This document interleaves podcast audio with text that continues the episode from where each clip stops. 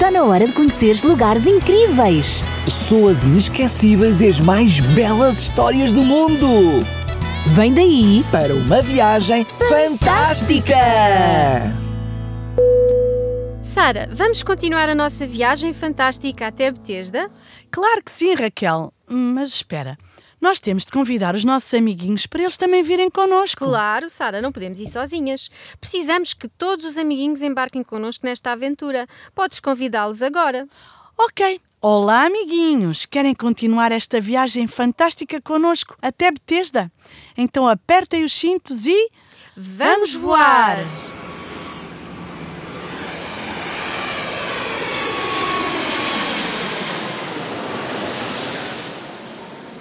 Que bom! Chegamos e vamos viajar até Betesda. Venham connosco, amiguinhos. Amiguinhos, acabamos de chegar a Jerusalém e vamos já para o famoso e grande tanque de Betesda. Sabem, este tanque fica próximo da Porta das Ovelhas. Sim, é verdade. E este espaço tem cinco alpendres que foram construídos como abrigos em volta do lugar para proteger os doentes do calor do dia e do frio da noite. E alguns doentes passavam a noite debaixo desses alpendres. E coitadinhos, os doentes arrastavam-se para a margem do tanque, dia após dia, na esperança de serem curados da sua doença.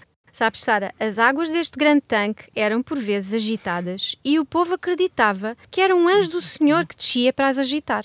Sim, e também acreditavam que o primeiro que descesse ao tanque de Betesda seria curado de qualquer doença que tivesse. Então, amiguinhos, como podem imaginar, todos os dias vinha para ali um grande número de pessoas com a esperança de ficarem curadas. E quando as águas se moviam, a multidão juntava-se de modo que muitos nem sequer conseguiam chegar à beira do tanque.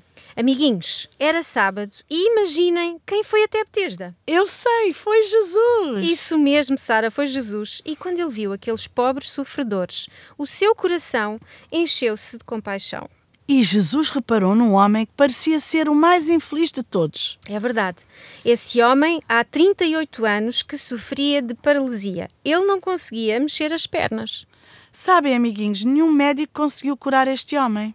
Este paralítico foi levado muitas vezes a Betesda, porém, quando as águas se agitavam, havia sempre outra pessoa que passava à frente dele. É verdade, amiguinhos, era uma grande confusão. Quando as águas se agitavam, imaginem centenas de doentes que se precipitavam para conseguirem chegar ao tanque e atropelavam-se uns aos outros. E naquele sábado, o paralítico tinha tentado mais uma vez aproximar-se do tanque, mas em vão. E Jesus viu a arrastar-se de volta à sua esteira que lhe servia de cama. Coitadinho. Ele já não aguentava mais viver naquela situação. E se ninguém o socorresse de imediato, ele ia acabar por morrer. Então, quando o paralítico se deitou e levantou os olhos para olhar o tanque, um rosto compassivo inclinou-se para ele e perguntou-lhe: Queres ficar curado? João 5,6. Mas quem era este homem que estava a falar com o paralítico? Raquel, este homem era Jesus. E o que é que ele vai responder a Jesus? Ele vai dizer: Senhor, eu não tenho ninguém que me leve para o tanque quando a água é agitada. Sempre que eu tento fazê-lo, alguém desce primeiro do que eu. Está em João 5,7. E então o que é que Jesus disse? Jesus ordenou: Levanta-te, toma a tua cama e anda. João 5,8. E então, Sara, será que vai acontecer um milagre? Sim, no coração deste homem nasceu a esperança de ficar curado. E ele sentiu que Jesus era a pessoa que o podia ajudar a sair daquela situação. Sentiu que de alguma maneira lhe estava a vir ajuda. E então algo maravilhoso aconteceu, pois a fé do paralítico apegou-se à palavra de Cristo e, sem contestar, ele obedeceu e todo o seu corpo correspondeu aos seus movimentos. Sim, e cada nervo, cada músculo vibra com uma nova vida e os seus membros paralisados começaram a mexer-se. E de um salto, este homem coloca-se de pé, põe-se a caminho com um passo firme e despachado e louva a Deus e fica muito feliz com o milagre que Jesus fez na sua vida. O incrível desta história é que o paralítico acreditou nas palavras de Jesus. Sim, ele acreditou que estava curado e imediatamente fez um esforço e decidiu andar e conseguiu. É verdade, ele acreditou em Jesus, obedeceu e Deus deu-lhe forças para se colocar de pé.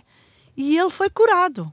É incrível que Jesus não deu ao paralítico nenhuma certeza da ajuda divina. Pois não. O homem poderia ter dito: Senhor, se tu me curares, eu obedecerei à tua palavra. Sim, ou também poderia duvidar e ter perdido a grande oportunidade de ser curado. Mas não. Ele acreditou em Jesus. Ele acreditou que estava curado mesmo antes de se levantar. E ele fez um esforço e Deus deu-lhe o poder, colocou no seu coração a certeza de que se devia levantar e andar. E ele andou.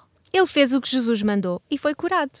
Sabem, amiguinhos, muitas vezes somos como este paralítico que tentava e tentava com as suas próprias forças, mas sem Deus não conseguia. E sozinhos também não somos capazes de nos livrar dos nossos erros que nos paralisam e não nos deixam viver uma vida de obediência a Deus. Precisamos de olhar para o alto e assim veremos o Salvador inclinar-se para nós, cheio de ternura, pois ele deseja fazer um milagre na tua e na minha vida.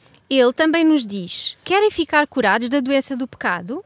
Eu posso ouvir a sua voz a falar ao meu coração e a dizer-me: Levanta-te e caminha ao meu lado, olha para mim e vais receber força e coragem para enfrentar todos os desafios que aparecerem na tua vida. E Ele vai conduzir-nos passo a passo. Só precisas de lhe dar a tua mão e deixar que Jesus te guie. É verdade, Raquel, Ele quer estar sempre pertinho de nós. Não fujas dele, mas a cada dia ora, lê a sua palavra. Ele deseja estar contigo todos os dias. Agora vamos despedir-nos.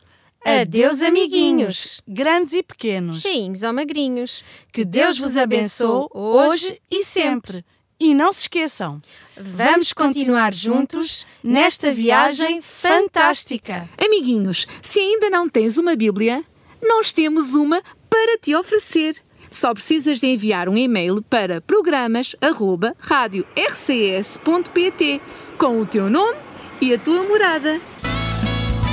Está na hora de conheceres lugares incríveis, pessoas inesquecíveis e as mais belas histórias do mundo.